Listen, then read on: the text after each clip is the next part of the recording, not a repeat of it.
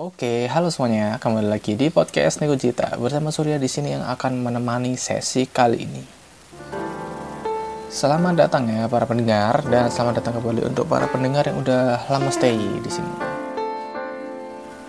And so kali ini teman-teman semuanya, aku mau ngobrolin soal emosi.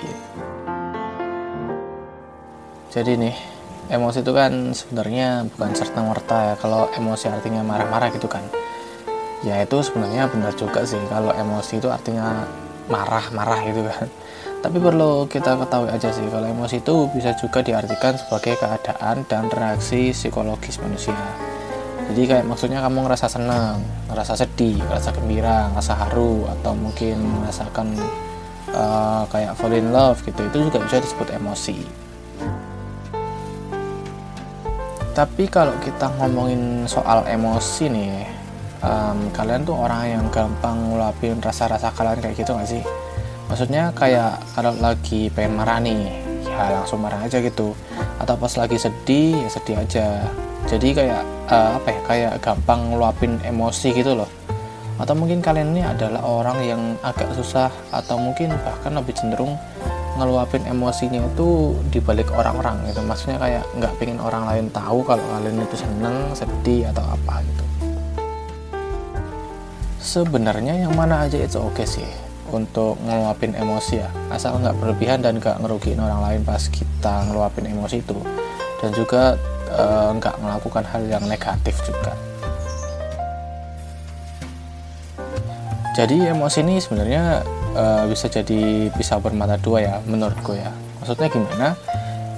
Kalau kalian itu secara uh, uh, gini gini maksudku adalah kalau secara sadar dan nggak sadar kalian tuh bisa dikontrol oleh emosi itu sendiri. Dan btw disclaimer dikit ya karena aku ini adalah orang biasa dan bahasan kali ini kurang ada landasan yang pastinya jadi aku cuman mau sharing dan ngobrolin hal-hal yang ada di otakku tentang emosi ini gitu. Oke lanjut. Jadi emosi itu bisa mengontrol kita teman-teman.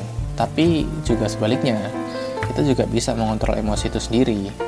Dan ada beberapa hal yang menurutku akan jadi kurang sehat di lingkunganmu ketika kamu bisa dikontrol emosi ketika kamu terlalu terbawa dengan emosi amarah gitu ya atau cepat marah lah kalian tuh bisa cepet capek sih menurutku. Karena ya ya marah-marah itu jujur bagiku adalah satu kegiatan yang buang energi gitu loh.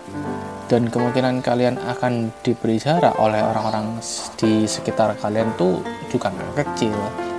Atau nih kalau misal kita lagi ngerayain eh ngerayain ngerasain apa ya yang namanya cinta gitulah ya emosi dari cinta ini tuh menghasilkan apa ya? Um, semacam rasa kayak care berlebih itu loh ke pasangan. Dan itu sebenarnya ya baik lah ya buat kalian yang berpasangan. Cuman balik lagi kalau emosi kalian itu tadi berlebihan ya bisa jadi kalian yang bikin gak nyaman orang lain gitu.